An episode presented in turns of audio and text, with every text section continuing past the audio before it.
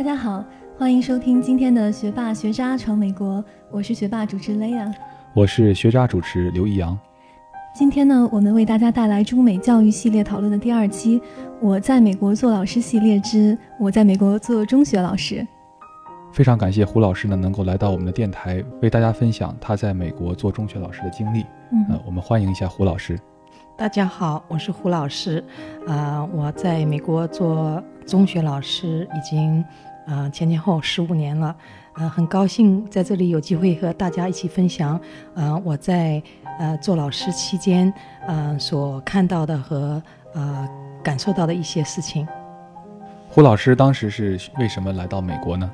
啊，我当时来到美国呢，是来读书的。啊，大学国内大学毕业以后来这里读 MBA。那我开始呢是学的是完全和教育没有关系的。自从自己有了小孩子以后，啊，感觉到要了解美国这个教育非常重要，呃，可以帮助我怎样呢去教育我自己的小孩子。啊，所以呢，啊，完全改行，重新学啊这个教育，然后。从幼儿园老师做起，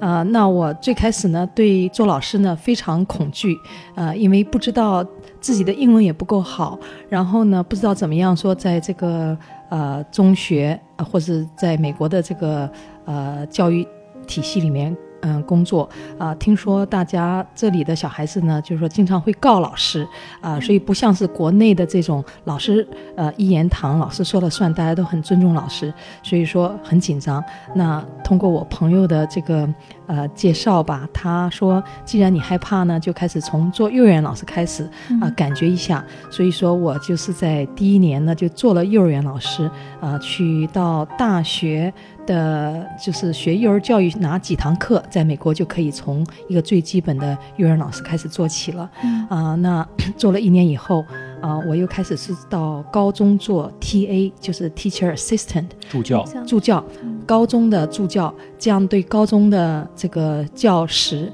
呃，老师都有一个了解，所以说增加了我很大的信心，啊，也知道该怎么跟学生这个交流。所以说呢，啊，从那时开始呢，然后再到学校里去拿啊做教育学的这个一些学分吧，啊，最主要是拿一个 credential。在美国做老师的话呢，你一定要拿一个 teacher credential，就是啊修一些教育学、心理学的这些呃课程，然后呢，你才能够。就是有资格做老师，但是做什么老师呢？要经过呃，你教哪一门课？要是看你，either 你在大学的学分够不够拿那堂，就是你要教的这个专业，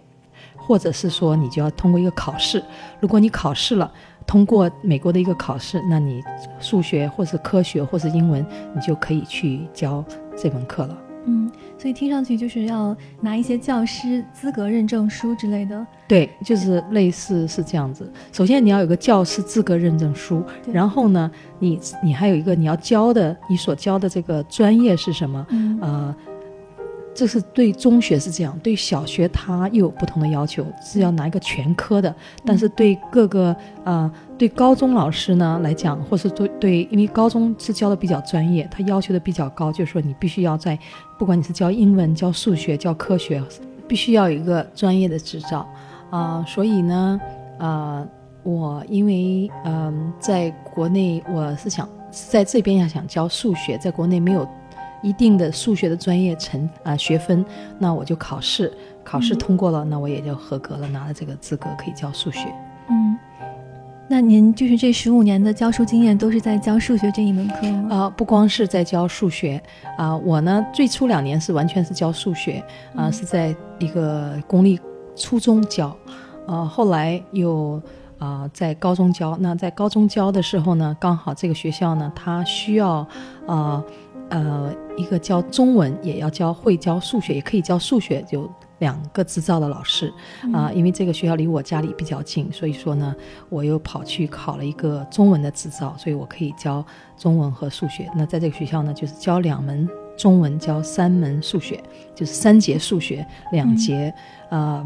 中文。那在高中来讲呢，是教五节课，是一个全职的老师，你是教五堂课。这五堂课指的是五个班级，还是说，呃，一一周要有呃五个班，每天要上满五堂课。嗯，蛮有意思的是呢，我在这边呢也碰到过一些呢，呃，中国来的，在中国做老师，呃，但是在这边以后，他也试过做老师，但是嗯做了两年呢就放弃了，觉得在美国做老师比在中国做高中老师幸福很多，每天要站讲台要站五节课，嗯。要教五个小时，有一节课的时间是属于备课的，所以说每嗯天呢，一共有六堂六节课，你要这段时间要在学校里，所以说他们觉得在美国教书很辛苦，嗯。嗯、反而不教了，嗯、就放弃在美国做老师。那在美国高中里当老师非常辛苦，当学生又是一种什么样的那个状态呢？啊、其实在美国呢，啊，高中学生也非常紧张的，并不是像国内所想象的，就是说高中呃很很轻松，嗯，他是也很繁忙。我很多学生呢，都我觉得他们每天睡觉也睡三四个小时，在高中，啊、很辛苦，因为他们有很多课外的活动，啊、又要做作业，嗯、国内呢就是完全是读书，对。嗯、那在美国，学生放学以后三点半就基本上都已经都放学了。嗯那他们有很多有学生参加乐队的，他要乐队训练，要排练，然后有的是这个叫啦啦队的，嗯、还有呃各种各样的俱乐部，他们要搞活动。那当然还有很多这个体育活动啊、篮球、排球、网球、游泳啊、各种呃参与这种活动。那还有好多呢，他们呃有一些比如说学生会，他们要搞活动，他们经常很。嗯，学校所有的这个布置啊、安排啊，他们自己来决定的，所以说都很繁忙。嗯、这样的话，他们回家很晚才开始写作业啊、当然，他们有些 project 就是说要上电脑去做，要查资料什么的，所以说都搞得很晚。所以说，中国的学生做作业主要就是我们讲做题，而美国的学生呢，更多的是一些社会实践以及就是自我探索的一个过程。它啊可能只是一个设计一个大概的一个纲要，然后而中间的空白都需要学生自己通过查找资料来去填补。啊、没错，他们这个嗯、有好多他们要自己去想办法去呃自己去规划。这个没有一个统一的答案，在国内呢，就是说好多都是有统一答案，这个是要看是哪门课。数学来讲，你做作业的话，基本上就是说，当然也是题目比较多，但是呢，他们的英文、历史课或者科科学课，要经常去自己啊、呃去到网上或者到别的这个呃想办法找到信息和答案啊、没有统一的答案，只要是说他们经常还有一个叫 group，有呃就是说一个嗯、团队吧，团队的这种呃 work 就是作业，几个人一起做。很多时候都是这样的，所以说你完全有不同的答案，你都可以拿 A 的，甚至有些想法，特别是在这个历史啊，或者说呃文学方面，你对一个呃读这个呃一个呃文章的这个感受体验，你完全可以两两个完全相反的这种感觉，完全是你的个人的想法。他非常注重一个个人你是怎么样认认为这个问题的，而不是说呃大家通常是怎么问这个问呃去考虑这个问题的。嗯，呃，这让我想到了以前在国内做语文的阅读理解的时候也，是，我也是想到这个，对，嗯就大家好像必须要有一个统一的标准答案，每个人必须想到一样的点，才才能得这个分，对，一一定要去揣测这个作者的意图，有用 某一个词，他写某一句话描述某一个事情，他到底是想表达什么意思？有的时候连作者本身他都不是很清楚。对，就是西方人有一句话说，一千个人有一千个哈姆雷特，就是其实不同不同的人读同一本著作或者同样的一些文章，可能传递给他的是不同的思想。我觉得这个是非常，呃，自然的。但是在 在国内，其实这方面我觉得到现在还没有看到，就是我们很非常鼓励大家发散自己的思维，去从自己的角度看问题的这种这种想法。还是非常强调统一与标准。嗯，对的。那我们刚才简单对比了一下中国和美国高中的不同，那现在可不可以也介绍一下，就是从嗯、呃比如说学费啊、呃教材啊什么之类的这种方面，中美高中有什么不一样呢？在美国呢，公立高中呢，它是不收费的，啊、完全是免费教育。嗯嗯，对，呃，包括他中午有些这个午饭，他对穷人的话呢，所谓的穷人就是说在家庭收入低于呃某个标准以下呢，啊，他会给你免费的午餐，还有免费的，我们中国应该讲叫兼食吧，还是叫 snack，啊，这样的话呢，就是每个学生不一样，那很多学生有带饭的，有自己买饭的，也有好多是免费拿免费午餐的，嗯。啊，费用就不收了。但是在教材上面呢，他们是以各个呃，用国内的话来讲，应该是教育局吧，这边叫 school district，嗯、他们统一是购买书的，每个区每一个小的城市的这个教科书完全可以不一样。你只要是学同样的这个科目，或是代数二啊，或者说微积分呐、你可以完全用不同的这个教科书。嗯大概教科书每六七年更新一次。那教科书当然也都是免费的啊、嗯不收任何费用的。所以并没有一个就是全国那个统一的，没有没有没有嗯全国统一教材的。嗯，啊，记得在国内的话，教材的封面哈、都是大家共同的回忆。对人教版，没错，我们嗯呃至少北方都是用人教版的。对对对，没错。这样的话，是不是私立的高中是要有收收学费的？呃，私立的高中一定是收学费的。嗯那私立的高中，它这个学费，嗯、不同的地方都是不一样的。嗯那有一些还有住宿的学校呢，就收费高一些嗯啊、有好多是就是说每天可以回家去住的学校啊、那收费就少一些。那还有这个学校它有教会学校，嗯、各种各样的学校都有，但是我了解不多。嗯，那就是我们曾经比较过美国大学，就是美国大学里一般比较优秀的学府都是私立的高校。那高中的话，有没有对比过，就是公立和私立的中学哪些会更好呢？啊、这个是见仁见智哈。嗯嗯，这个我觉得去读这个公立高中和私立高中，这个好坏呢，要针对这个小孩子的情况来看。嗯啊，公立高中呢，它活动非常多，啊，你接触的人也是各种各样的人，然后呢，学生呢比较更独立。私立高中呢，就是说它的优点呢，就是说班级比较小，学校可以跟你，呃，老师可以跟，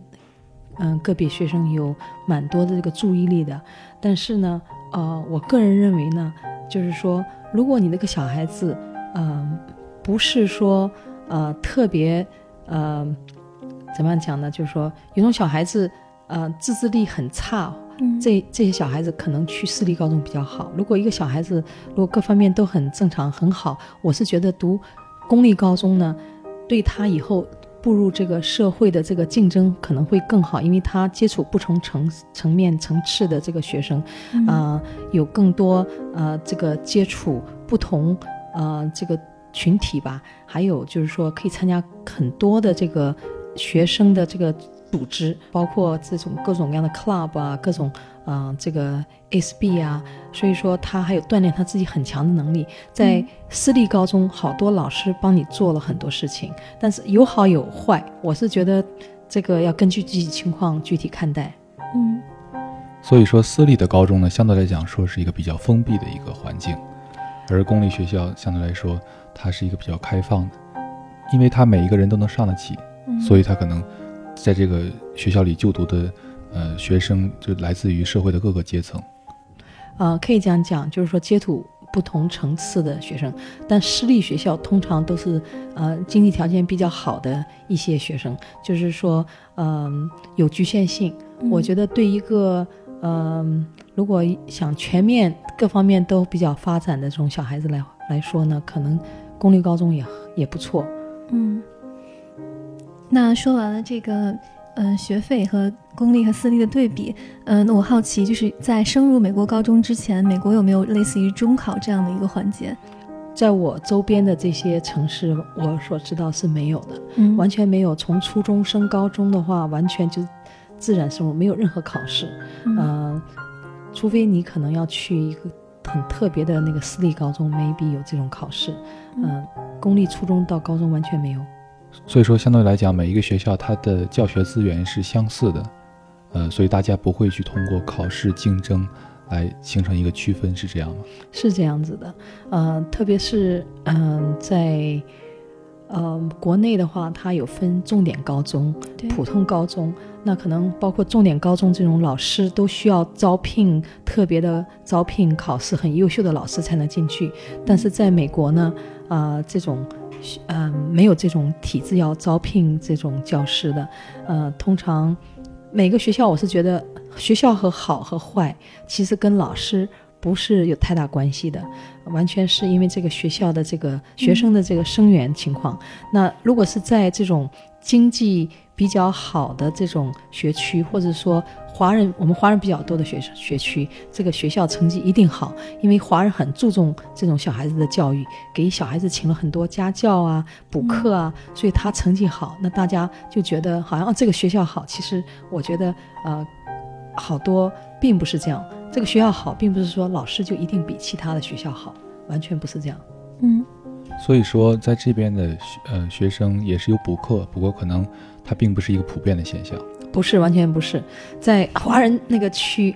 学生补课的比较多。嗯那还有呢，就是说在那个经济条件比较好的这个社区呢，就是收入比较高的这种社区，相对而言补课比较多。但是很多纯美国的这种学校的话，这个学生很少去补课，他们把大部分精力呢，课外都是放在这个运动上，各种各样的活动上。嗯、就像是这样讲，周末你到任何一个公园去，啊、你去看公园有这些操场，那个好多小孩子从小小学，呃，甚至七八岁小孩子，周末都在那里呢去运动，踢足球、美式足球、棒球啊、但是呢，中国的小孩子呢，呃，通常周末家长都会送去他们去补课，嗯。呃，完全不一样的这个针对性吧，就是嗯。所以说，美国是提倡这种嗯课外活动的，嗯。中国是比较是在于学这个比较啊、一些呃呃艺术啊，或者说读书方面比较在、嗯在意这方面。尤其是中国到了高中，可能强调的就更单一的是升学率，这个可能大部分高中是这样的。对，说到升学率呢，呃，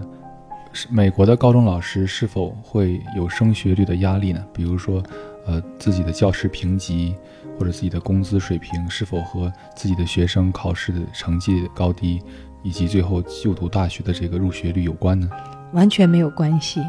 呃，我们也不知道我们的学生，嗯、因为这个学校知道每年我们有多少学生入大学，但是根本因为没有一个像国内这个老师要带个班呐、或是因为我像高中老师教的课呢，不同不是说毕业生班，没有说像国内可能有一个老师要带毕业生班，这个升学率是多少的？那这个每一堂课在美国呢，都有不同年级的学生在读，并没有说这个就是说是嗯升学就是嗯在美国高中是四年吧，就是说最后十二年级的班级没有这样的，所以说跟老师没有太大关系。也就是说，一堂课，比如说一堂数学课，它可能有呃高一、高二、高三各个年级的人在读，完全取决于他自己的这个学术水平，而不是取决于他的这个年龄或者说他的年纪。对，呃，在呃高中的这个嗯、任何一门课吧，啊、最主要是呃英文呢，它有分是九年级、十年级、十一年级、十二年级的英文，但是数学它是按照程度分的，它是按照就是说你是学几何还是代数，代数里面分代数一、代数二啊、微积分啊、三角函数微积分。嗯、所以呢，就是说你是一层一层读上去的，呃，最低最开始是代数一，然后呢是几何，然后代数二，然后呢是三角函数，啊、还有呢，接下来呢就是微积分，微积分又分 A 和 B，A、B 和 B、C 两块，所以说呢，就是看你的数学程度，你从初中到高中是在哪个程度，然后你是读的什么班，你再分到哪个那课里面去读的。所以说，一个呃可能高一的学生，呃，比如他的数学比较好的话，他可以完全直接读高三的数学课程，完全可以，这就是完全是因材施教，嗯而不是强制一个统一的标准。对你说的对。嗯，那在中国，我们大家都知道有，就是高中时候要面临人生走的第一第一座独木桥，千军万马要挤这座那个高考这座独木桥。那在美国，从高中升入大学需要经过哪些准备，然后有哪些挑战呢？嗯，从高中到大学呢，在国内就是一个高考啊、这个一锤子定终身哈。对，那在美国呢，啊、最主要是有三大块，大学录取高中学生不是单单看他的这个。啊、他的成绩就是 SAT 成绩，通常嗯讲这个美国的高考，美国的高考 SAT 啊、那他是 ACT 只是说大学看你只占三分之一，啊，另外的三分之一是看你平时的成绩叫 GPA，、嗯你在高中最主要是呃后三年的这个 GPA 怎么样？那下面呢，我们想，我们能不能把就是美国升学最注重的这三个部分分开来讲一讲？比如说，先讲一下 SAT。像在中国呢，我们众所周知的高考是一个非常严肃的事情。比如说，每年的六月七号、八号全国统一考试，然后很大部分城市用的是统一试卷，然后全国都是同一个时间开始，非常非常的严格。然后相比之下，SAT 是不是也是统一全国统一的试卷，而且规定固定的时间呢？ACT 呢是全国统一的这个试卷，嗯。啊、这个时间一年有几次啊、所以说你可以在不同的月份呢，有一年，嗯，我不太确定哈，嗯。至少有四五次，我只知道，就是说去参加，有一月份、十月份、六月份都有啊、那你你的成绩它是以你考的最好那个成绩来看，所以说你高中这四年的时候呢，通常呢，可能我觉得就是说在高中二年级、三年级准备可以去考，因为你在你的数学没有修到一定程度的话，有些你也考不出来，所以嗯最它对有些嗯呃数学你要到一定你比。如说，你一定要读好这个三角函数以后，你才去参加考试，这样的话可以考得比较好。所以说 SAT 考试并不是一考定终身，不是，而是它给了人们很多次机会，去达到一个最理想的状态。嗯没错，你可以第一次你考得不好有感受，那回来以后你知道该怎么准备嗯啊、你再去考啊、完全是可以的，并且它有很多考，完全可以说自学。那我建议我的学生呢，就是说，呃，在数学这一块呢，就是说，呃，早点做准备，每经常做一些练习，最后在最后集中呃冲刺一下，然后再去参加考试，这样的话效果比较好。嗯，那这个相比之下，国内的高考就非常残酷了。如果一次没有考好，就要再等一整年。要复读一年了对，对对，没错，嗯并且这个是真的是蛮残酷的一件事情，对国内的考生来讲。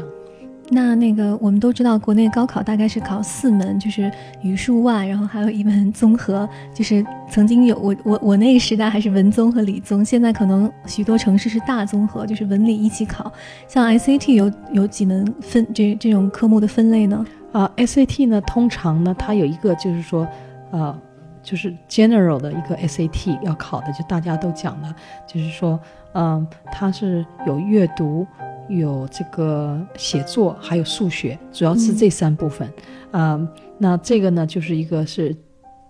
总总体来讲，就大学的这个考试的最重要的一个考试成绩。那当然，另外呢还有专科，SAT 有专科，比如说你要考 SAT，你去考数学或者考物理、化学、英文，嗯、应该都有。然后呢，这样的话呢，就是说针对你大学以后选的是什么专业，你嗯同样要有几门这样的成绩，那对你升大学比较好，因为他看你的不光是你有个 general 的，就是总的 SAT 的，就是有光是阅读、写作和数学的那一个，另外你有专科的，呃，对你升你要选的专业比较有帮助。嗯所以学生的自主性是很强的。比如我如果是将来想读数学专业，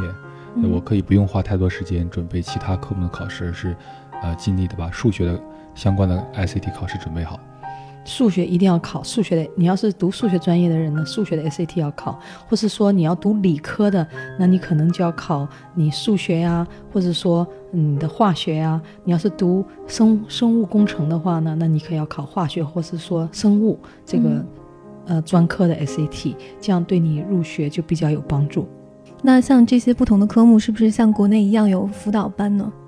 有呃，外面有很多这种不同，就是辅导班。那有些我们华人的小孩子呢，就是通常很早就会去上这种辅导班，嗯但有好多呃，就是说当地的美国人，他们好多人都是自己在学，所以呢，我们的华人小孩子的成绩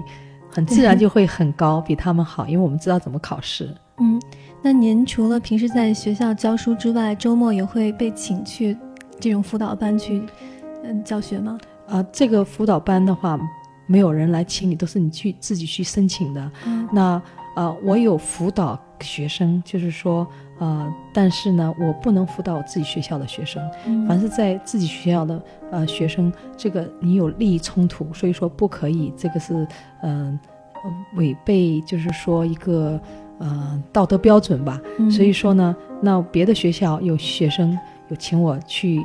辅导他们，嗯那我也有有到当地的这种学校，就是课后辅导辅导班这种学校也去教课，但是这种都是一对一的，当然也有这种大课的，就是看你完全看你自己选择，你喜欢去教大课、教一对一的，根据自己时间来定的。嗯呃，那我们知道补课在国内就是风气已经是非常严重了。对，那么其实补课的收入呢，对于很多高中老师来讲，已经成为了他收入的最大的来源。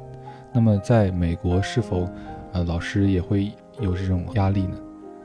没有，完全没有，因为什么呢？这个美国的这个呃，据我所知吧，几乎很少有高中老师在外面补课，因为我在外面补课是因为呃有朋友的小孩子，或者说呃朋友的朋友小孩子介绍来请我补课的，但是美国高中老师呢，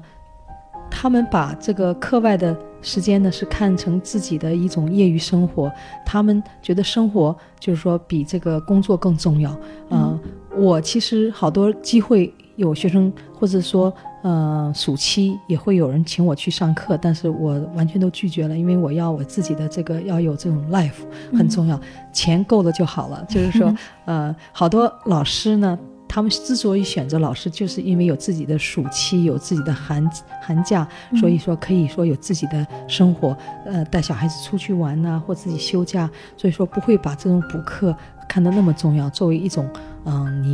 自己的经济来源。嗯嗯，我想在国内就是这个补课风气这么重，嗯、第一是有这个升学的压力，第二呢，可能国内教师的那个薪资待遇可能相对来说并不是很高，所以他们需要这种额外的收入。那我们很好奇，就是在美国老师的这个工资水平是怎样的呢？呃，在美国呢，这个讲这些工资呢，它是按照你的这个呃工作经验和你的这个学分，就是你的教育程度来看的。嗯啊、今天任何一个新的老师，第一年，我只要我只是讲，就是洛杉矶这个附近的这个大概的标准，就是说，呃，老师一个做老师第一年做老师的，呃，通常起薪是四万块钱左右。嗯啊、那不管是你大家第一年的话都是一样的，嗯呃，跟你教小学、中、高中和初中没有区别的，嗯收入完全一样。但是呢，不同的就是说，如果你是一个本科毕业的老师和你是个研究生毕业的老师，有点不同，就是说你的学分，你大家进入第一年。有一个最基本的标准，然后就是根据你的这个学分，如果本科，然后本科以后你就去读研究生，但是还没读完，你又拿了一些研究生的学分，嗯、打比方讲十五到二十个学分，那你又、呃你工资又多一点点，然后你有这个呃研究生出来了，那你的学分又是一个等级，然后等你是嗯、研究生以后，你再去读一些学分，那你又另另外一个等级，所以说它是一个呃按你的完全是按你的教学年限和你的这个受教育的程度嗯来决定你的工资的。嗯。关于 SAT 有延伸讨论了这么多，我们再回到这个这个三个部分来。那下一个我们想专注于这个 GPA，请您谈一下平时如何确保这个 GPA 的成绩呢？呃，GPA 就是说你各个科的一个成绩哈。通常来讲呢，你要是拿 A 呢，就是九十分以上呢，这个你那一门课的 GPA 就是四啊、那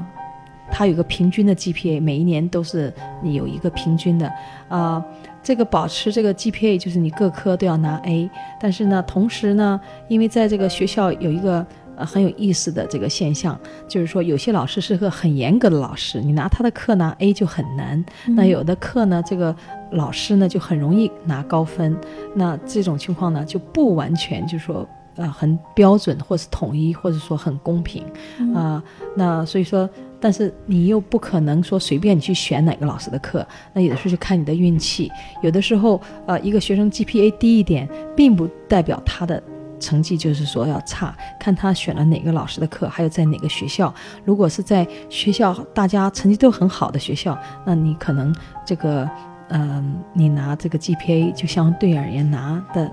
呃，难一点。你要到一个就是说，呃，程度都。不是那么高的学校，你拿这个好的成绩呢，就比较容易一点。所以是也存在着一个一个现象，这个现象也就是说是一个呃，我觉得很 conflicts 的现象，我不知道中文该怎么讲，一下子，很很矛矛盾，很矛哦很矛盾的这个现象。有些家长呢又很喜欢自己的小孩子到一个很好的学校，所谓这个大家成绩都很好的学校去，啊、觉得到这个学校小孩子就很好，这个也是对的。按照咱们中国的观念，就是说这个孟母三迁吧，你要给嗯小孩子放在一个比较好的环境下，他可能带动他哈。但是其实就在一个不太好的学校，你的小孩子如果读书好，他可能在这个总的小班上面呢，这些小孩子还是比较好的，因为他还是有点像是说你的程度比较好，你有 honor class，就像快班呐、嗯或者那你相对而言你不会碰到那么不好的学生比较多，但是你就要在这个差一点的学校，你反而进你的成绩比较高，你到进好的大学，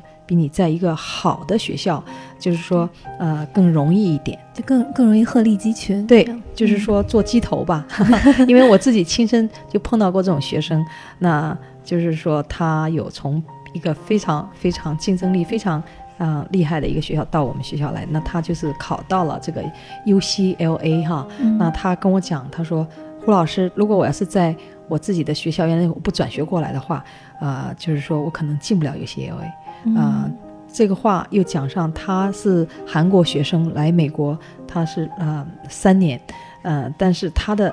ACT 考的并不好，按照我们讲，他只考了一千八百分，但是他也可以进 UCLA。啊、所以说美国这个大学呢，它很公平，它看你，它是说看你如果来了美国三年，你就可以拿到一千八百分了，就是你这个小孩子很有潜力，那你各其他科成绩都还不错，所以说呢，呃，他还是不是说统一的，只是说他呃，我觉得美国还是总不管是大学还是中学都是蛮公平的，这是看你、全面看你的，不是说就看你一个成绩。你想了解一个真实的美国职场吗？你想聆听在美华人打拼的心路历程吗？你想洞悉来自行业最前沿的资讯和视角吗？科技、金融、创业、娱乐，来自美国各行各业的职场话题，我们帮你一网打尽。如果你对我们的节目感兴趣，想要了解更多幕后的故事，或者与嘉宾交流互动，请关注我们的微信公众号“学霸学渣闯美国”，或者微信搜索 “xb xz usa”。如果你对我们的节目有建议意见，或者想要推荐给力的小伙伴做客节目嘉宾，欢迎在我们的节目公众号留言。期待你与我们一起成长，一起互动，一起闯美国。那说完 GPA，我们再来谈一下，就是第三个部分的内容。嗯，就是您刚才也讲了，需要去参加一些社团来展现自己的领导力和团队的协作能力。啊、那还有呢？另外还有很大一块，就三分之一，就是看你在参加在高中参加的课外活动是怎么样。嗯这个课外活动呢是有很多方面的，你可以参加这种运动队，各种各样的运动队，你可以参加这个 ASB，就是像学生会，那也可以参加呢各种各样的 club 啊、嗯这个 club 呢完全是学生自发组织的啊。他要有这个起草，几个人你有队友任何兴趣，你都可以组织一个 club，比如说嗯。象棋 club，你几个人对象棋有兴趣，然后呢，还有呢，就是说你可以说武术班、武术 club 嗯。课后呃 club，那还有呢，就是呃中文俱乐部啊，嗯。还有法语，或者说你甚至可以搞这个，就是说基督会、基督教学生俱乐部，嗯。啊，各种各样的俱乐部啊、都有。那你参加这种俱乐部呢，你要有一定的，就是说这边是叫 officer 哈，就是说其实它是一个小小的，就是像一个干部，我们中文讲的干部组织。那有 president，有 vice president，有 secretary，有这个呃呃呃负责这个钱的哈，这个。嗯。在这个协会的会长、副会长、什么秘书这样对秘书，然后呢又负责钱，还有负责去就是推广这个，就是说呃，就是外联部，外联部对，很好，因为我已经不记得中文怎么样那讲了。然后呢，这些学生呢，就是说定期搞活动啊。那你去参加这种俱乐部呢？不是说你你的目标呢对你考大学很有帮助，就是说你要去做领导，就是说你从初呃就是高一进去到这个我们是高四了，就是说你到后你开始只是一个会员，到最后你要想办法做到这个领导，因为美国大学呢，他看你呢是不是有这种呃团队精神，就是说你是 team player，就是说你在各个呃队里面。或者说，在各种参加各种各样俱乐部，你要有这种，啊，团队精神。那还有一个 leadership，你有没有领导能力？那如果这些都有，你。你并且看你有没有这个 consistency，就是有没有这个坚持性。你不是说这个参加了半年，你那个又参加了半年、一年，最好呢有一两样东西呢是从头参加到尾的。这样的话呢，说明你很有这个就是坚持能力。那最后这个还有看你参加这个有没有爱心。在美国很重要一点呢，就看你是不是。啊，去参与一些社会活动，去到医院里面做义工啊，去到老人院里面去帮助老人呐，去到海滩去捡垃圾呀，去帮助这种呃，就是说贫困这个社区的小孩子补课啊，你有很多事情可以做。那他这些呢，都是一种自发的，是你有爱心的表现，嗯，很重要。嗯，呃，在国内呢，我其实越来越多的高中学也会啊鼓励学生来做这样的。呃，课后俱乐部，以及呃，在社会上做各种各样的公益的活动，但是因为最终高考还是强调成绩，所以从高二、高三开始呢，这些所谓的课余活动和综合的这种素质培养就逐渐流为一种形式主义了，甚至往往这种课程的安排或者时间的安排会被取消掉，会被占用掉。对，其实不仅这些，连体育课都会被数学课占用掉。对，当然这是开玩笑了。但是其实听上去，美国的高中已经有一些大学、美国大学的一种感觉了，就是各种社团啊，鼓励学生去社交，去培养自己个人能力，呃，而不仅仅是呃专注于学业和考试。对的，是这样子的。嗯嗯。呃，我上大学的时候，呃，对此还是有所准备的，因为现在国内的这个中介机构也很多。大家可能报考美国大学的时候呢，所获得的资讯也比之前更多，所以现在的国内的呃学生也都会有相应的准备。但是这也造就了一个现象，就是中国学生往往会过度的包装自己，呃，比如说做一些很夸张的一些公益的活动，或者说他所做的一些事情，比如说他参与的一些 project，或者说呃公益事业，远远超出了一个典型的高中生的能力的范围之外，那么。有很多的美国大学的招生官，他会认为中国学生有在申请上作假的这种情况，呃，不知道胡老师您是怎么看待这个问题？呃，我是觉得呢，的确有这种情况。我自己所知道就是说，呃，有这种小孩子根本就呃没有做去公益，到国内呢去找熟人开一个假证明，说。呃，做了这个公益活动，我觉得这样很不好。本身呢，这个公益就是呃，要锻炼我们小孩子一种这个爱心，对社会有贡献的这种，呃呃，有这种责任感、责任感、社会责任感。这种做法反而就是说一种是一种欺骗，呃，是非常不好的。对小孩子来讲呢，就是说大人鼓励小孩子这样去做，完全就是说呃，失去了这个意义。所以说呢，呃。尽量去做吧，能做一些就做一些，哪怕是很短的，或者不是那么呃，不要把它搞得这种很大，好像是说呃很隆重的一件事情。就是哪怕到这种老人院、孤儿院去做点事情都很好。嗯，不过我希望就是他们也也是应该去为了做这些事情，为了献爱心而去做，而不是为了让自己的这个大学申请上能多写几个字儿而去做，对吧？没错。嗯。呃，早年呢，我们说到留学，往往指的是本科和研究生阶段的这个留学。那么现在留学是留学的这个趋势越来越偏向低龄化，那么很多呃家长呢也会选择让孩子从高中开始就到美国来读书。那么呃，我相信我们的节目听众中呢，有很多家长有这样的想法，是否呢能够给国内的家长提一些建议？呃，对他们将来孩子来美国读高中提出一些指导性的意见？嗯，好的，这个我已经，嗯，很多朋友也问过我这个事情，他说，呃，我们家小孩子想到国外读书，你帮我看看他是什么时候来比较好啊？啊，我个人觉得呢是。就是说，在美国的这个，呃，美国的初中呢是六年、七年、八年级。我是个人觉得八年级或者九年级来比较好，因为在国内你已经读到七年级了，把一些很重要的一些基础都读读到，特别是数学，呃和呃理化这一段哈，你有很好的基础了，中文基础也完全都没问题了啊。那呃到美国再来读，那这个语言呢？如果有机会在国内已经读过一些英文呢，那就是最好啊，不然的话会比较这个吃力啊。就是美国的初三或者高一来比较好，不要来的太早。太早呢，啊，小孩子各方面还不够成熟，没有大人在这边陪伴的话，他的各种身心健康，我是觉得还是嗯不是最好的。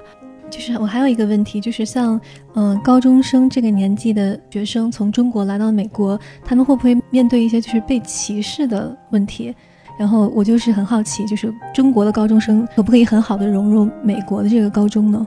这个是一个非常敏感的事情哈，呃是。大部分的美国的这个学生呢，我是觉得都是很喜欢接纳这种新同学的，但是其实在任何地方都有，呃，任何时间都有，就是看你怎么去看这个问题，你自己是一种哪种心态哈，呃。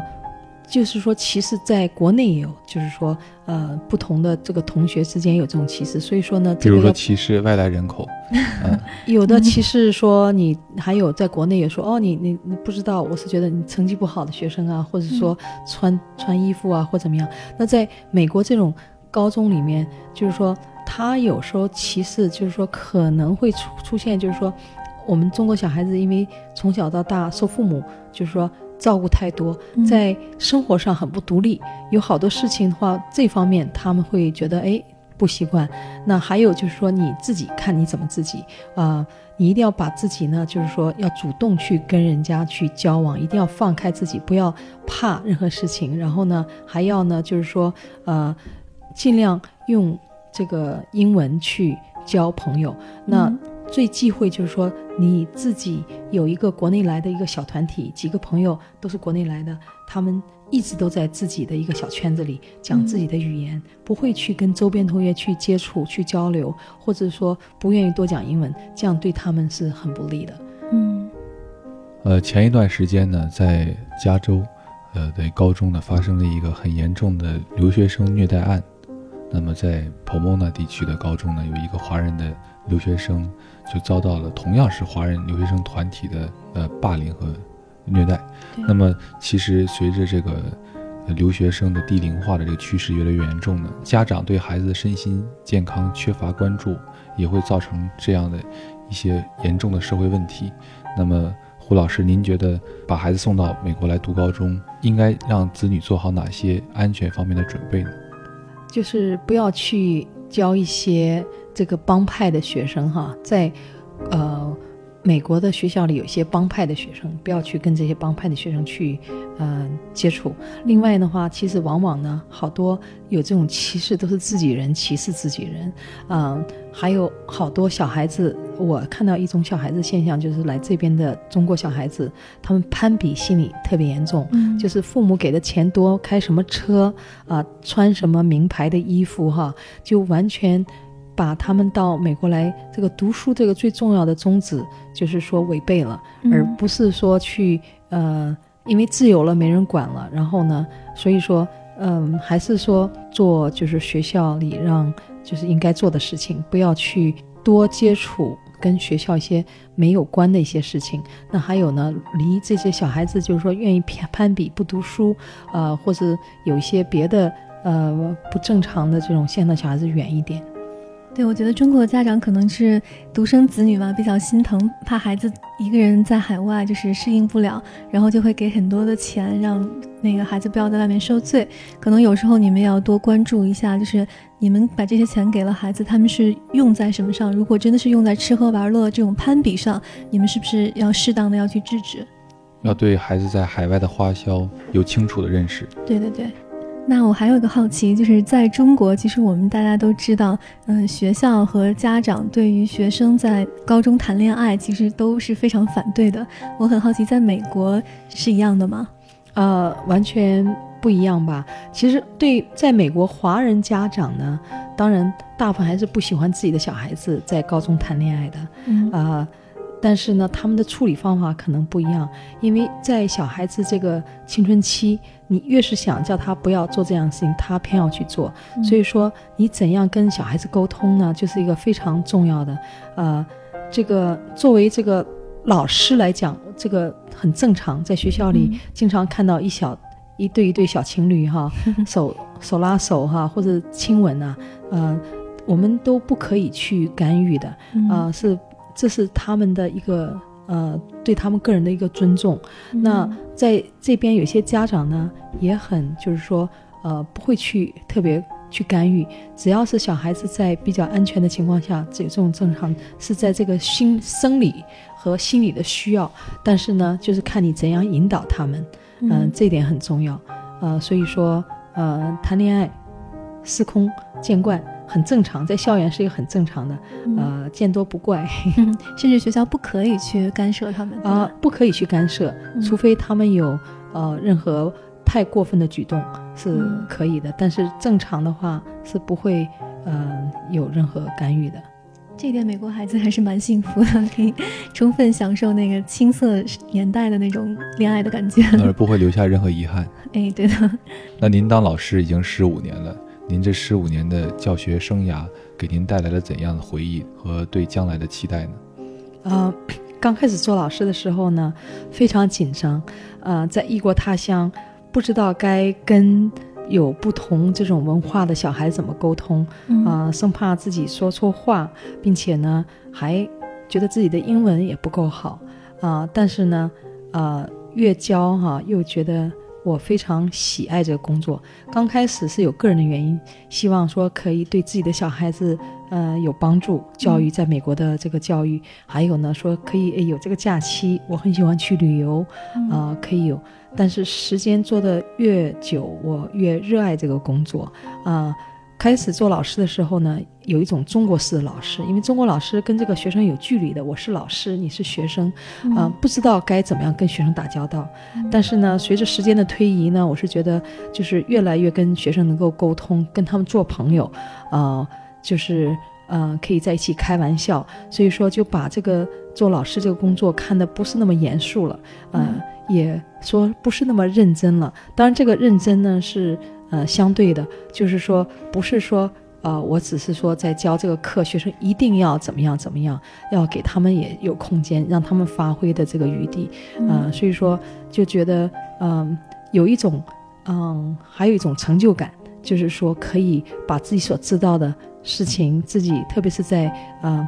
呃，我从国内来，也经过国内的这种高考啊，这种呃嗯，这个体验怎么样？所以我在准备学生的考试上面呢，是非常啊，就是说呃成功的吧啊，所以说呃知道该怎么样。嗯呃，因为我是在教那个大学的这个微积分课，所以说他每年都要考这个课，啊，我帮他们这个准备，呃，越来越好。我的学生考试成绩都非常好，所以说心里有一种成就感，可以把自己所知道的一些事情或自己以前用到的、学到的一些传授给学生，对他们以后成绩很好、升大学有帮助，还有对他们人生给他们一种就是自己在中国呃一些的感受。啊，就非常开心。嗯，